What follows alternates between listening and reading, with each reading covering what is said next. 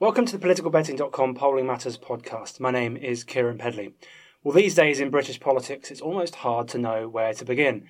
We had the Queen's speech today, but Theresa May, having won the election uh, a couple of weeks ago, junked most of her manifesto.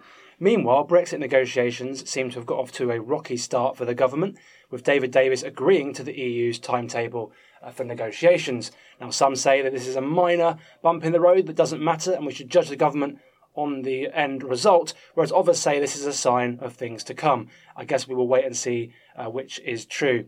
But as we move forward into Brexit, it's important to monitor public opinion to see how it shifts, if it does, and what that means for politics in a very delicate situation in Westminster. We're going to be following a lot of that on this podcast and what it means for the two main parties, but the other smaller parties too. And to dissect some of this today, I'm joined by Adam Drummond from Opinium and Dr. Mark, Ta- Mark Pack, excuse me, of the Liberal Democrat Newswire. Gents, welcome back to the show. Lovely to be back.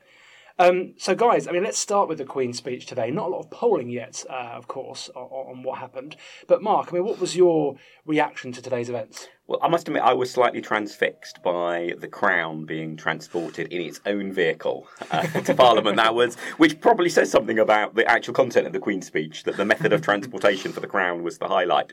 I mean, as as you said in the introduction, it was really gutted of most of the Conservative manifesto. Um, I don't think that's actually necessarily a bad thing in a way, in that yeah, the normal complaint about the way ministers operate in Britain is that ministers are so desperate to do something that catches the headlines, is that you get this complete initiative initiativeitis amongst every new minister tries to introduce a whole load of new things, scrap what their predecessor did, etc.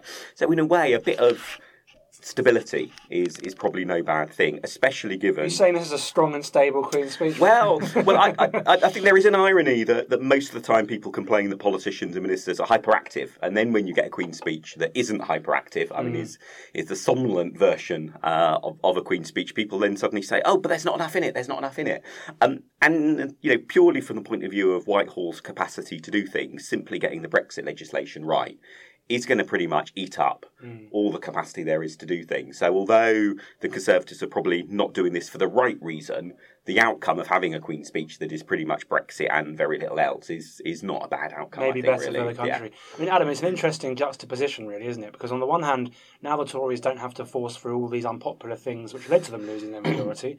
Uh, fox hunting springs to mind, uh, the, the grammar schools, of course, as well. But on the other hand, it does sort of show just how much uh, Theresa May's uh, stock has fallen, doesn't it? Oh, yeah, exactly. I think uh, Mark is, is completely right. The, the content of the Queen's speech is recognition of two things. One of them is that the Tories no longer have a majority, so therefore they can't push through things like fox hunting or grammar schools or other sort of pet projects of the right which don't command that much support and which may have been instrumental in them losing their majority. And then the other is the fact that, again, as Mark said, Brexit is now everything, especially given the diminished capacity of the civil service. I think it's a 10 20% reduction over the since 2010. So the people actually tasked with delivering Brexit, along with all the other things that the governments promise, there's not the capacity there to deliver it. So it's actually kind of a welcome recognition that this is an enormous task, the biggest that the civil servant's been the civil civil service has been asked to do since you know the Second World War. Mm. So it's quite refreshing actually that there is just a focus on that. It certainly did seem that Jeremy Corbyn is uh, has a spring in his step at the moment, doesn't it? With uh, mm. uh, with his um, defeat that very much felt like a victory to all intents and purposes, didn't it? Um, let's move on to Brexit. You both bring up Brexit, and rightly so. Um, regular listeners to this podcast will know that through the Polling Matters Opinium series of uh, surveys that we've been doing, we've been tracking some opinions on this and also looking at some um, ad hoc things as we've gone along. And one of the questions that regular listeners will know that we've been tracking is this about this idea of a second referendum. So what we said was for, to remind people um, once we know what terms the government has negotiated, should there be a second referendum on Britain's membership of the EU, where voters can choose between leaving under the terms negotiated or remaining in the EU after all? So that's second referendum question. And we did that this week amongst a nationally representative sample of 2005 again, and we found that there's been not much movement. 38% said yes, there should be a second referendum, um, unsurprisingly driven by Remainers. 64% of Remainers want another referendum, um, but 26% don't, and this is something that we consistently see that we'll come back to. Uh, younger voters tend to be the m- most keen. There's a 12 point lead for having a second referendum amongst the 18 to 34s. So, not surprising who, who drives that. But a majority, 51%, say there should not be um, a second referendum. And if we look at um, when we've trended this over time, in March it was 52%, in December it was 50, 52%. So there's not really much change on this. And I guess, folks, this sort of shows really that this idea of a second referendum, I'll come to you, Mark, given the Liberal Democrats' mm. policy on this, remains stubbornly um, unpopular. Um, I mean, I must admit, surprisingly so. We've had a general election, we've had the majority of the Conservatives uh, in the Houses of Parliament lost.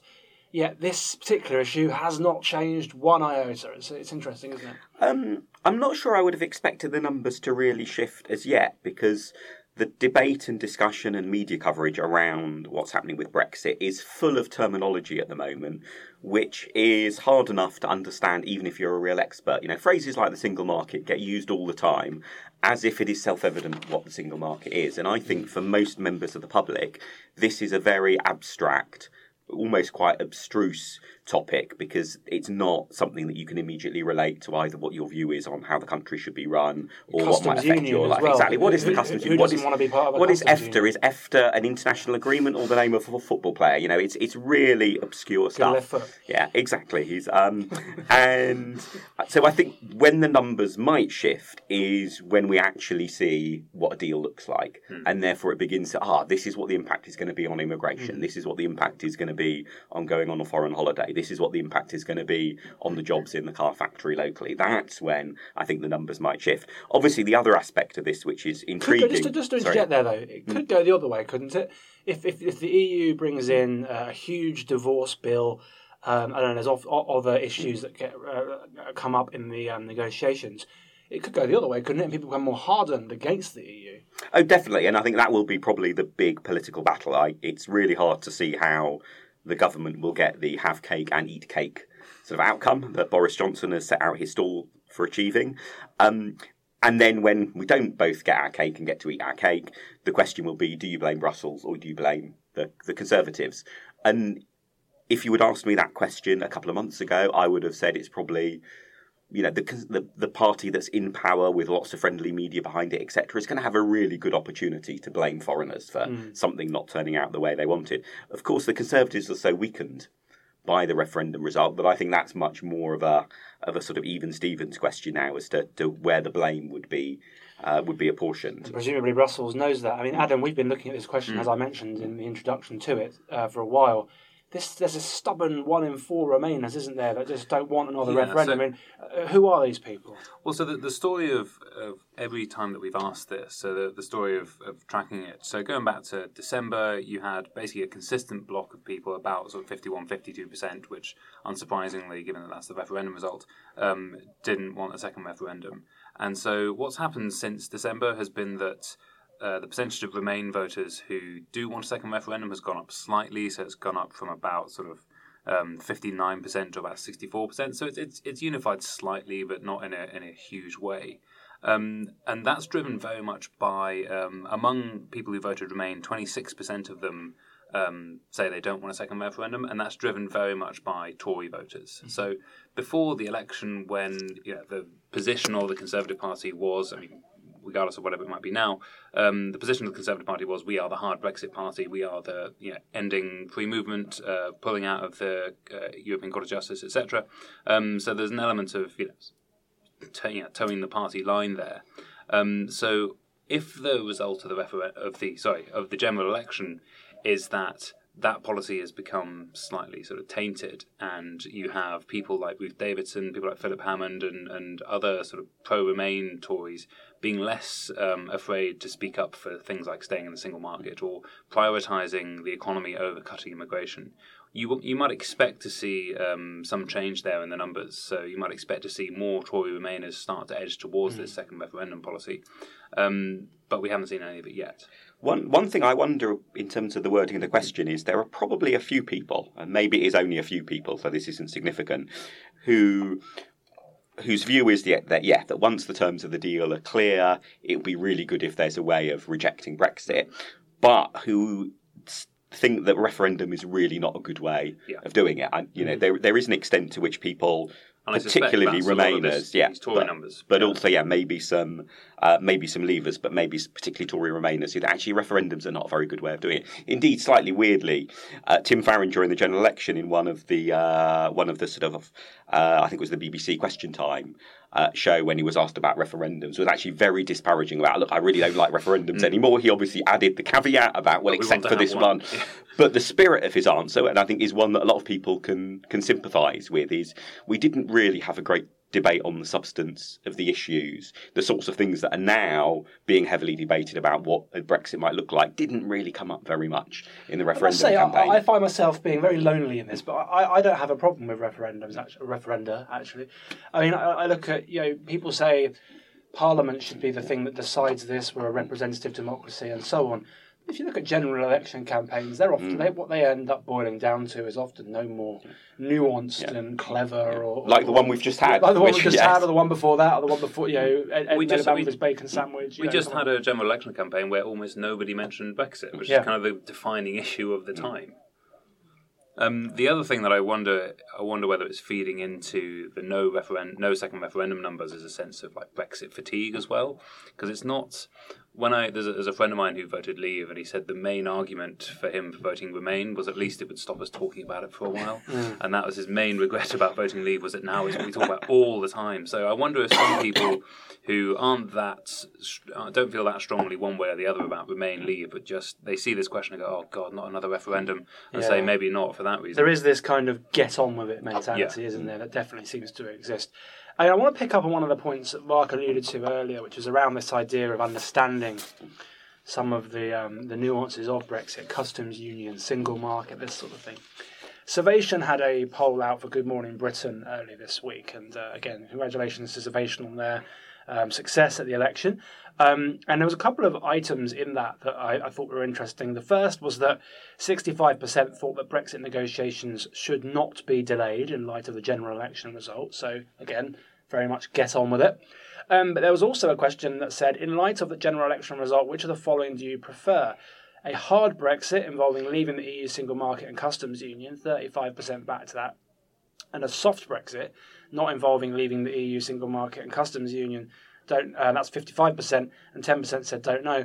And I must say that I mean, not picking on Survation here, but a lot of people I saw on social media were running away with this idea that oh, there's a clear majority now for a soft Brexit. But the problem with some of this, which I think Mark alluded to earlier, was okay, there's a 20 point lead mm. for soft Brexit, but there's no mention of immigration here.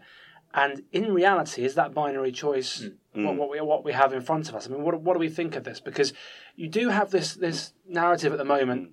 The hard Brexiters, if that's a thing, they say, well, look, you know, both both of the major parties support leaving the single market. Therefore, the general election is a mandate to do that. The opponents, and Adam alluded to some of the people, like Ruth Davidson, um, who'll be on this side, think, no, no, no, there isn't a majority now for a, a hard Brexit in Parliament because of who's in Parliament. So there's a real confused picture, Mark, isn't there, about what's going Yeah, on? What, I- what do we make of some of this? I mean, I think. I think there are two almost slightly contradictory, but not quite contradictory conclusions one can draw from this question. One is, as you absolutely say, because this question involves things like single market, customs union, which people are just most of the public are not very familiar with the details of those terms and exactly what they mean. You can't really read over from this question to what that means the public will mean will view a particular deal when when when it's published in all its glory. But I think what we can conclude from this is there is a general sense here that the public, about only about a third of the public, are in favour of a look, just leave regardless, don't really care what it is, just leaving is going to be better than anything else. That sort of almost uh, David Davis type, just you know, slightly cavalier attitude, as I would describe it. There is some support for it, but it is very much a minority support. So I think you can draw that conclusion from it. Now, what people will view as But then other polls, a reasonable deal is in, in, another in other polls where you put items of what the deal should include, will say immigration is really, really important, hmm. won't they? I mean, Adam, what do you think? So I kind of agree. I, from this, I basically get that hard Brexit sounds nastier than soft Brexit. If you think about it, you know, what do you prefer, a hard landing or a soft landing? One of those clearly sounds better than the other. Because you could say full Brexit or partial Brexit. Yeah, it sounds or completely different, isn't yeah. it? Or you could say clean Brexit or messy Brexit. They they all kind of mean similar things, but it's it's about the wording. So the thing that uh, whenever we ask questions like this, we always put um, the trade off between which what it all sort of fundamentally seems to come down to is would you rather um, be able to uh, control immigration strictly, uh, even if it means some damage to the economy, or would you rather stay in the single market and and uh, not risk that damage to the economy, even if it means we can't control immigration. And what we have when we do that is always a much more balanced, Mm. um, balanced uh, set of results, and it, it varies slightly. Sometimes controlling immigration is ahead. Sometimes um, staying in the single market and protecting economic growth is ahead. But it's always around about sort of thirty-eight or so percent for each side. And there's always a big chunk of people who don't really want to make that um, make that choice. Yeah. And actually, that's one of the one of the challenges with doing any kind of polling around this. And again, not to knock Survation because you know, writing questions Which about is this the one kind in of, front yeah. of us, isn't? Yeah, yeah. Writing questions about this kind of technical stuff Mm. is difficult, and the way that you write it is always going to bleed through into how people people think about it. But um, what what we're effectively doing with that question is forcing a choice and saying this is the reality that you do have to trade off these two things. And actually, lots of people don't accept that that is a trade off, and don't uh, and you know, don't believe that um, restricting immigration will cause economic damage or that leaving the single market will be bad for the economy. So lots of people see that as a false choice. Um, so for that reason, it's really difficult to actually poll accurately on this kind of issue. And even with you know with that very wording, I think immigration conjures up a very clear, sometimes maybe inaccurate, but very clear image in people's minds as to what that means, etc. Single market is much more nebulous, and um, you know even if you talk about things like free trade, etc., that can feel quite removed from people's lives. It it's it's this question about does it affect you know you in your job or your friends your neighbors your family your community those things which are very which will end up being very real and tangible if this is the route we go down i think are very hard to capture in questions. And that's why i think the broad brush sense of you know do people want some sort of deal or not? Definitely we can draw from these polls but not much else beyond that. Um, and actually, just on that, something that we a bit of work that we did with the Social Market Foundation a couple of weeks ago um, about you know the trade offs required about immigration. So we had that same question of um, balancing um, the, the two. Like, to put it in quotes, things that people want, right, are controlling immigration and the economy to grow. And so when we asked people which is the higher priority, and then of those who, it was, re- again, reasonably sort of evenly balanced, of those who said um, their priority was restricting immigration, we then asked them, okay, are you still in favour of this, even if it means things like uh, you know, higher inflation or um, you know, the government deficit rising because there are fewer people paying in taxes and, and uh, relatively more people taking out, um, or perhaps uh, you know the state pension age having to rise in order to balance that kind of thing. So once you put things in quite sort of tangible terms, then actually it becomes a lot easier for people to answer. one of the things that we've um, that I've been floating, I must I must say, is this idea of a transitional deal. You know, I I wrote about this quite soon after the general election. I, I, said that I, I thought actually, given the volatility of public opinion at the moment, given the unknown of the parliamentary arithmetic, I think that you can't rule anything out, anything in, even remaining after all. And uh, took a bit of flack off it from the usual suspects, but I think actually it was reasonably well received. But in that piece, I did say um, that I thought the most likely situation was going to be that we're going to have to kick this into the long grass to some extent and uh, have some sort of transitional arrangement. Whether that's true or not, we'll have to wait and see. But we've we've polled on this as part of the Polling Matters Opinium series. I, I want to sort of cut cut this down a bit because we gave a three paragraph long description. But the key bits are we said, given the amount of time it usually takes to negotiate major trade deals between countries, some have suggested that there should be a transitional period of a few years after March uh, 2019, where the UK would remain in the EU single market and customs union while it negotiates a free a future trading arrangement with the EU. This would avoid a sudden economic shock. I think we should. That's important to dwell on, and give the UK time to sort out the best possible arrangement. But it would also mean uh, being bound by EU rules and accepting freedom of movement for the duration of the transition period. Would this be, and we asked whether it was unacceptable, uh, well, acceptable or unacceptable on a four-point scale, so completely acceptable, somewhat acceptable, somewhat unacceptable, completely unacceptable, and of course we gave people a don't know option or no opinion option, and what we found was that there was a, there was a pretty clear majority. I think it's uh, fifty-eight percent said uh, this was acceptable, twenty-six percent said it wasn't. Now, I suppose we can always pick through some of the wording here, and I would, I would hold my hands up and say uh, this would avoid a sudden economic shock. It's probably the, the most contentious thing here because if you're a if you're a hard Brexiter, you would probably say to me there won't be a sudden economic shock, so you're avoiding something that won't happen anyway, and I, I totally accept that.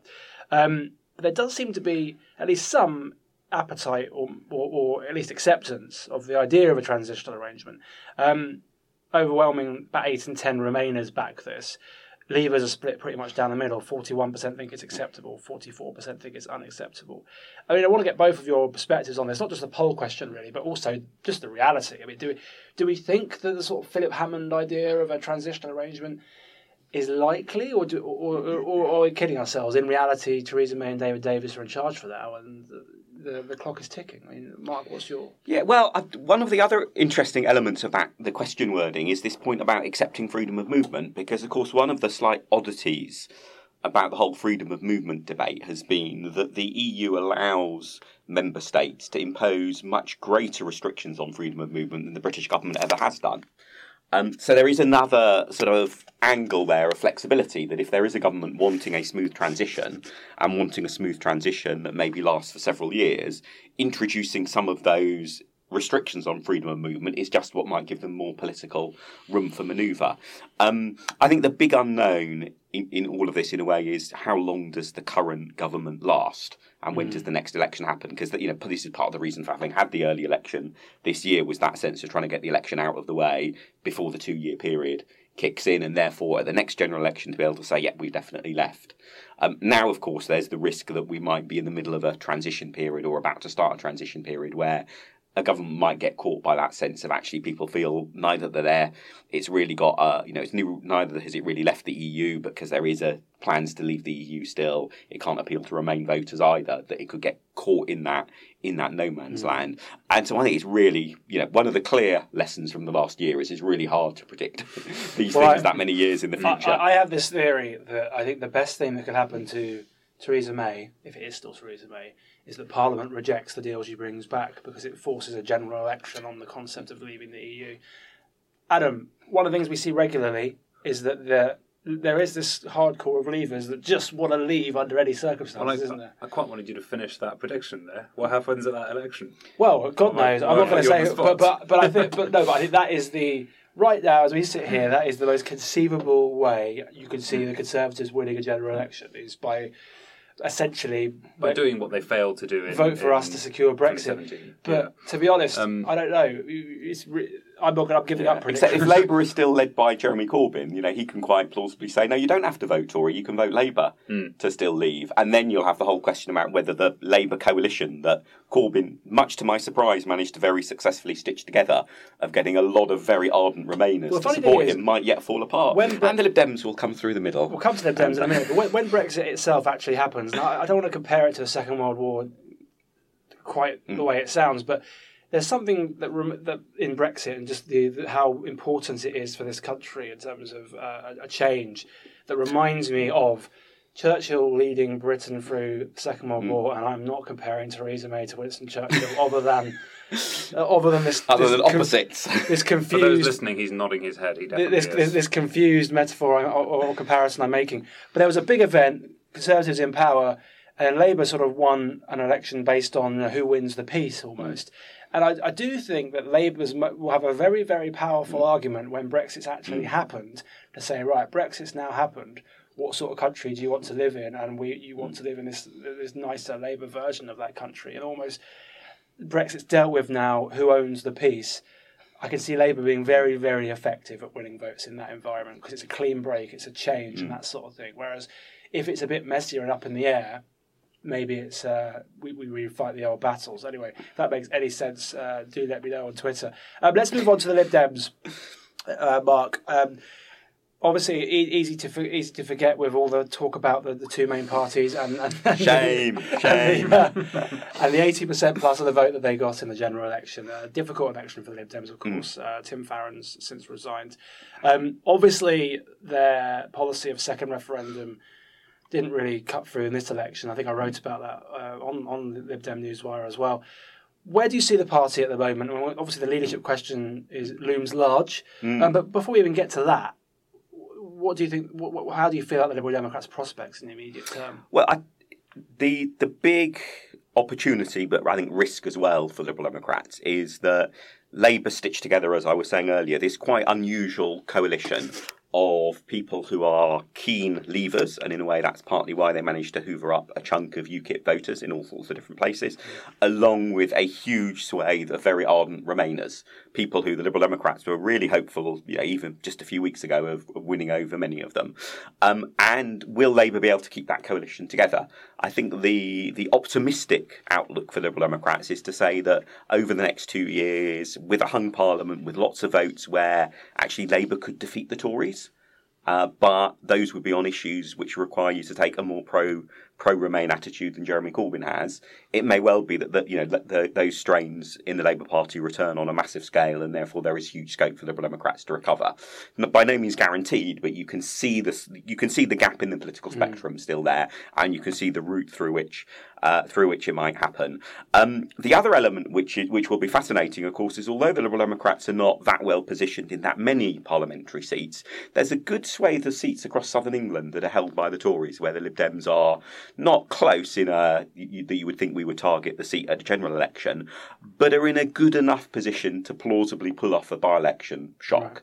And I mean, it's a slightly every by-election counts in this parliament. Yeah, absolutely. It? I mean, it will require only one by-election to remove that Tory margin. Where if D- the DUP at the moment abstain, the Tories can still get something through. If the Tories lose a seat, that margin goes. If the Tories lose two seats, then well, the parliamentary arithmetic gets absolutely fascinating. So, depending on where the bar- parliamentary by-elections pop up, I mean, Tim Farron had quite a lot of luck in a way with the sequence of parliamentary by-elections during his time of lead as leader. If his successor has a similar run of luck uh, in that respect. And obviously, sometimes by-elections are caused by deaths, which are which is you know truly truly tragic, and we would wish they they they, they, they don't happen. But if if if by-elections happen in seats where it is the Liberal Democrats with a chance of taking a seat off the Tories, you can see a slight run of parliamentary by-election success, plus that gap in the political spectrum could put the party back on the political map, you know, mm-hmm. within within a fairly short period of time or none of that might happen. And, and you've recently, um, for mm. Dem Newswire, you've, you've mm. conducted a survey of, of readers, yep. haven't you, um, on, on the future of the party, but also the leadership question. Um, I just wondered what, uh, if you could explain a bit about that survey and, and some of the key, key findings. And I guess the best way of describing it is as a semi rigorous survey. It's definitely a notch or two above uh, voodoo polls in terms of having protections against people doing multiple voting and non members voting, etc., but not a fully sort of scientific opinion poll. Um, but the methodology that I used when I did a similar survey uh, in the last leadership contest had it as a much closer contest between Farron and Lamb than, than many people thought. And actually, it was nearly spot on. So n equals one so far, but it's a good a, a, a good one. Hundred percent win exactly. ratio so far. Um, the and, share yeah, polls. And uh, continue. Yeah, and, and what I found this time round was if Jo Swinson had decided to run, she would have won. You know, very very clearly. I'd sort of because because the survey was run before nominations yeah, had even even opened. I named all eleven MPs, other than Tim Farron, asked people to pick between them, and in a field of eleven, Jo came out with fifty seven percent of first preferences, which is about as landslide as you can get without being a dictator, really. Um, however, if you remove her name from the frame and if you look at who people would vote for instead, it came out pretty close between Norman Lamb and Vince Cable. Uh, if let's say we end up with a with a, a, Lamb versus Cable versus Davey contest, which is what we might do, it ends up being a sort of Lamb versus Cable final round. And likewise, if it's just Lamb and Cable standing, it's it, it, it's again it's quite close between them, but with Lamb ahead of Cable by about fifty two to forty eight.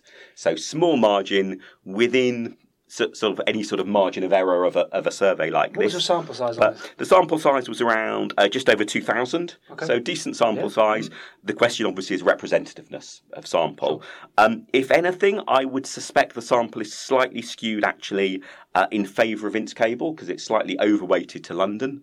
Uh, and it's a reasonable assumption that Vince Cable, being a London MP, is probably more popular amongst London members than elsewhere. There's also this complete unknown that I asked people how they voted at the last leadership election, and far fewer people said they were members at the time and voted for Norman Lamb than was actually the case. Right. Uh, but that might be the usual false memory. More people remember voting for the winner, etc. So you, it it would be foolish to reweight the figures to fully reflect the actual result last time. But those two factors suggest that if anything, maybe maybe Norman Lamb is slightly further ahead of Vince Cable. Of course, there'll be a campaign, and we, who knows? Exactly. So right now, mm. Vince Cable was the only declared mm. candidate, isn't he? I mean, you were saying Ed, Ed Davey and. Um, uh, uh, and Norman Lamb Norman are the Lamb two other likely, likely candidates, but not yet confirmed. So one of the things I'm interested in then is what So why are they standing, other than they'd like to be leader of the Liberal Democrats, of course? Is there a sort of ideological difference here Yeah. at play, and particularly on the Brexit question? Is, is, is, are, are the Liberal Democrats agreed on what the policy should be there, or are there, or are there disputes there? Well, for better or worse, I think the, the, the European position and the Brexit position is pretty much not going to be a matter of much debate in the leadership election. You could have perhaps argued, looking at the election result, it should be. Um, the reason I say that is Norman Lamb is the one of the three who abstained on the Article 50 vote. He rebelled on that, but he's already been out in public saying that he supports having a referendum on the terms of the Brexit deal, um, which is also very much uh, Ed Davey and Vince Cable's position. So I think Europe won't be so much of an issue during the contest. Probably the big issue and the thing that might catapult Vince Cable to sort of comfortable victory or not will be this whole question of uh, how long would Vince Cable be leader for if he gets elected. He is he is extremely. Uh, vigorous and healthy for his age. If I am as active as he is when I get to his age, I will be very happy. But he is also uh, not I live that long. not well, indeed, yeah, indeed. He is not the most useful of candidates, and I think he's made a pitch to say essentially, look, if you really like Jo Swinson, it's okay, vote for me. I'm not going to be leader for that many years, and you can end up having So Jo through the Swinson. as- Brexit yeah. negotiations, Uh, it's something like that. Um, Well, he and decided, he is. he decided not to run for leader in was it 2007 on the basis that he thought it was he was a bit too old. Yeah, for it. exactly. and So- he's now now a decade later- older. Yes. Yeah. Um, the risk, however, is that that rather than hoovering up a whole load of Jo Swinson support ends up backfiring? Because is it credible for the party to have a leader who from day one one of the questions is are you still going to be leader next week? Yeah. at what point are you going to stand down? Especially as it's so uncertain when the next election will be. Well, the Liberal, Democrats also did get rid of a leader that they thought was too old to do the job uh, in Ming Campbell, Hmm. who was That significantly younger It wasn't the only reason, of course. There were other issues, but I mean, it was part of it. Um, I want to I want to come to the Ipsos Mori uh, survey this week uh, to finish up. But before I do, uh, Adam, your thoughts on the Liberal Democrats? I mean, difficult situation they find themselves in for lots of reasons. Um, what do you make of some of what Mark's been saying? Well, I think I think Mark's completely right. The, the Lib Dems lost out uh, because the election was supposed to be about Brexit and then ended up not being about Brexit. So that core sort of fissure in the Labour vote between Remainers and a Leave leading leadership, and and also you know the fact that lots of the Labour leavers were the people that uh, Theresa May was hoping to scoop up, and then who ended up coming back to Labour. That wasn't really that divide wasn't really addressed in the election because Jeremy Corbyn and, and Labour managed to make it very successfully about the issues they wanted to talk about, so the NHS and cuts and, and all sorts of things like that. Um, so that they weren't really probed on that, and so therefore it's still a live issue. And especially as we start to have more of the Brexit bills, you know, the, the Great or formerly Great Repeal Bill, and all the various intricacies of Brexit, which are going to be in the news week in and week out, and there are going to be various votes, and there are going to be various MPs rebellions, and also, and so the issue is not going to go away, and neither is the fact that. Um, that um, the, le- the leadership is much uh, less pro Remain than most of the MPs. So it's definitely still um, something that Lib Dems can try and take advantage of, especially if the next election is, as you said, com- you know, completely about Brexit. Mm, who knows? And I guess one of the interesting dynamics, which we'll come on to in a moment, is young people. You know, young people mm. are overwhelmingly back to Remain. But I wonder with, with things like tuition fees, you know, are there long memories there with the Liberal Democrats? Because bear in mind, last elect- general election was only a couple of years ago, so maybe memories of Nick Clegg and those those issues haven't gone away. I wanted to finish though um, on the Ipsos Mori survey this week. And now this is something that Ipsos do after every general election. It is still a survey or a poll, so it's not the same as an exit poll, um, which Ipsos and GFK sort of jointly um, conducted. But they, they tend to do a survey after the election, which looks at how people voted. In fact, I think they aggregate a lot of the, the pre-election polls, if I if I if I've got that right. Um, but it's the, it's the most authoritative data we have, along with YouGov's uh, sort of post-election polls. Um, on how people voted and which way they voted. And one of the defining splits, which we uh, kind of already knew about really, was this issue of age. There were some interesting findings in, in, in this data. Middle, the middle class seemed to swing towards Labour.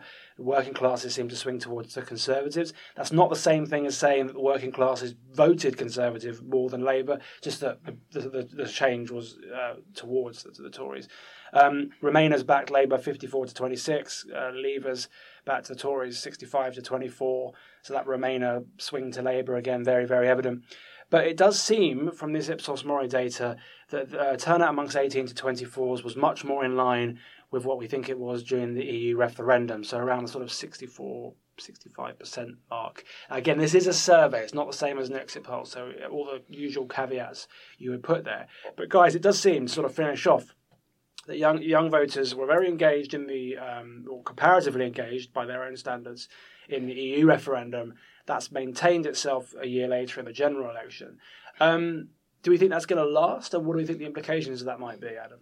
So what's interesting is you, there's a really striking chart, I think it's a YouGov chart, where it just shows the percentage of each age group voting for each of Labour and the Conservatives, and it's just two opposing slopes, with young people really heavily tilted towards Labour, old people really heavily tilted towards Conservatives, which just wasn't the case in the election two years ago, when parties generally did better at a kind of almost sort of uniform rate among all um, age groups. So I wonder if it is um, something that is going to stick around just because of the fact that the result of the EU referendum was so age defined. It was so so clearly, um, you know, old versus young, um, and so I wonder if the after effect of that has stuck around. Mm. Um, and I imagine it will do so as long as Brexit remains a live issue. But again, who knows how long that might be? It might be over relatively quickly, or it could be one of these long running sores. I would add to that, as long as Jeremy Corbyn is the leader of the Labour Party. I mean, one of the things that I'm very interested in following, and it's going to be fascinating to see how this works, is to what extent Jeremy Corbyn will have to follow young voters, or actually young voters follow Jeremy Corbyn. What I mean by that is that you know there is a potential roadblock for the Labour Party over their Brexit policy. We've talked about how they've quite in quite a new Labour fashion they've triangulated mm. their policy on mm. Brexit very very effectively. I think that it's fair to say that backing Brexit is probably a lot of the reason why Labour did so well. That's my my opinion. But as decisions have to be made, what will young people think um, about the Labour's position, or will, they, will Labour's position have to adapt to better reflect what young people think? I don't know. I really, I'm really curious about this, and, and I wonder actually whether young people support Jeremy Corbyn as much as they support the idea of remaining in the European Union, and actually, he can lead their opinion as much as they can uh, follow uh, lead his. I mean, Mark, what, what do you think? Yeah, I mean, it, uh, it, it's certainly possible that you could imagine a really popular party leader, and Jeremy Corbyn is the one who fits that description at the moment. Um, well, at least among leads that age to group. yeah lead, leads to making people think well actually you know the EU this is a slightly abstract thing as well you know actually okay if if Jeremy Corbyn has got some concessions that's made it a softer Brexit, you know, for example, in terms of say students being still e- easily able to come and study in, in the UK and being able to study study in the continent, etc. That oh well, maybe this outcome isn't so bad, and you know, you, you, you can imagine a leader in that sense leading mm. leading public opinion. I guess my my one thought on this really is that if you look back over previous elections, um, almost always the really self confident predictions made about what the political landscape now looks in the long term, mm. they turn out to be wrong. And and the the apparent long term major factors that we all sort of try and pore over to to, to, to, to, look towards the future very often are much more fragile and brittle than that. My favourite example of this is a book published in the summer of 1992 called Turning Japanese, um, which was talking about how Britain, you know, had just been through four Conservative election victories in a row, and did this does this mean that Britain was going to turn out like Japan, where there was a governing party that always kept on winning elections? And it's a very good book in many ways, but it has to be reported that shortly after it was published, not only did Britain then enter a period of massive Conservative Party unpopularity and four Labour election, sorry, three Labour election victories in a row, but even in Japan, mm. the LDP role model, the LDP also then mm. went into a prolonged period of being sort of in and out of power and no longer having a firm grip on things. And yet, if you actually look back at the chapters in that book, and the reasons they give for their predictions, they look, even though we know they turn out horrendously wrong, they actually look pretty good and pretty mm. solid in the context of the time when they were made. So I think it's, it, you know, politics is for better overall, uh, massively uncertain in that mm. sense. There are a few genuine long term trends, but many, many fewer than, than we tend to talk about. So five year Parliament and the Tories win from Mark. No, I'm joking. Yeah, well, well, well, you see, if, I mean, who in whose interest is it going to be to get rid of Theresa May? You know, the DUP have got the most political power they've ever got. They've you know ever had in their history as a party and probably mm. ever will in that sense. So you know they've got quite a good reason to keep propping up a Tory minority yeah. government.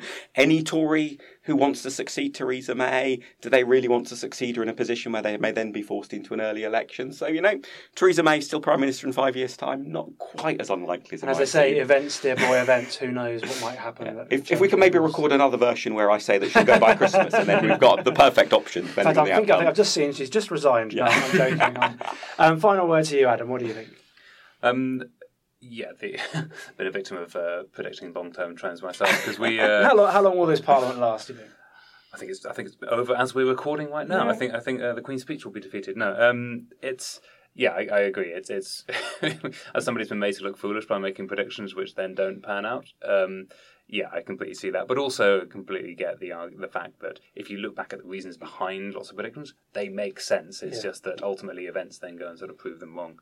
Um, one of the things you're right there. In in whose interest is it for uh, Theresa May to be replaced? And I wonder which which Conservative MP wants to be, who would want to be in that position, unless they're certain they're going to suddenly become incredibly popular and win an election. Why would anybody want to take over that job at the moment, where you're a Conservative minority government, economy starting to sort of look a bit flaky, about to go through the biggest challenge that any government's faced um, since the Second World War? It doesn't seem a very appealing job. I mean, I'll, I'll give the final word here. I, th- I think that what we saw with Jeremy Corbyn when he became leader of the Labour Party was there was there was an appetite for people to stand for something, and there was this idea that Liz Kendall, um, Andy Burnham, and Yvette Cooper didn't, or, or what they stood for was very wishy-washy. I think it's a bit unfair to Kendall there, but, but Well, fair on the other two. Yeah, maybe maybe so. Um, but I think if you're if I if I if you're David Davis, Boris Johnson, Amber Rudd, Damian Green's been mentioned, whoever whoever it is, you should be spending this time to decide what it is you're actually for. Because I'm convinced that just shouting socialism at Jeremy Corbyn loudly in the right wing press is not going to be enough. Jeremy Corbyn, whether you support him or oppose him, is offering something. Mm-hmm. He's offering change, and you've got to offer. And I think the Conservatives have got to offer that change too. It, it, obviously in a different way, ideologically, but they've got to offer people something. Because say what you like about Margaret Thatcher, you were very clear about mm. what she what she wanted to do, but also she gave people some things like buying your own mm. house and mm. things like that. So there has to be an offer from the Conservatives, and simply just screaming at traitors and communists and all this sort of stuff makes them look. To be honest, if you makes them look desperate and like they're running out of ideas, and I think that I any sense that catches hold, and maybe we should poll this next week of, of the government have run out of ideas. I think could be really uh, dangerous. And, and I think the final- comparison with Margaret Thatcher is an interesting one because part of what she was very successful at attacking the Labour Party over was uh, in itself offering an alternative solution in her eyes and her supporters' eyes to the problems of the time. Mm. So, in terms of attacking Labour over nationalised industries in the 70s and the 80s and arguing for privatisation, you know that was presented as a solution to part of Britain's problems at the time. So simply saying, you know, that the current Labour Party, well, you know, wanting to nationalise, for example, railways and so on, is a bad thing. The problem is that doesn't offer any alternative solution to what you know. How are you going to improve? Uh, some of the some of the rail franchisees that are that are really struggling, and so as you say, I think the real risk for the Tories, and we saw this in a way in the election, is they're opposing Labour, but in a way that doesn't give an alternative picture of how to make the country better. And if you're going to call a snap election, make sure you know what your manifesto is going to include and not. That's unfortunately all we've got time for for this week's uh, politicalbetting.com Polling Matters podcast. Big thanks to Dr. Mark Pack and Adam Drummond for their insights today. Um, if you like what you hear, please do share our episodes on social media in any way you can. As I've always say, I bleat on about it now, but it does really help get the podcast's voice out there. If you really like what we uh, do, then please give us a, a like, uh, a, a nice rating, or a comment on iTunes. The, the algorithm gods make that go, make that uh, put podcasts up the charts, and that really helps us grow our audience. But for now, thanks as ever for listening, and stay tuned for more episodes in the coming weeks. We'll be dissecting what's going on, and hopefully uh, it won't, we won't have a general election to cover too soon. But who knows? So do stay tuned for more episodes in the coming weeks.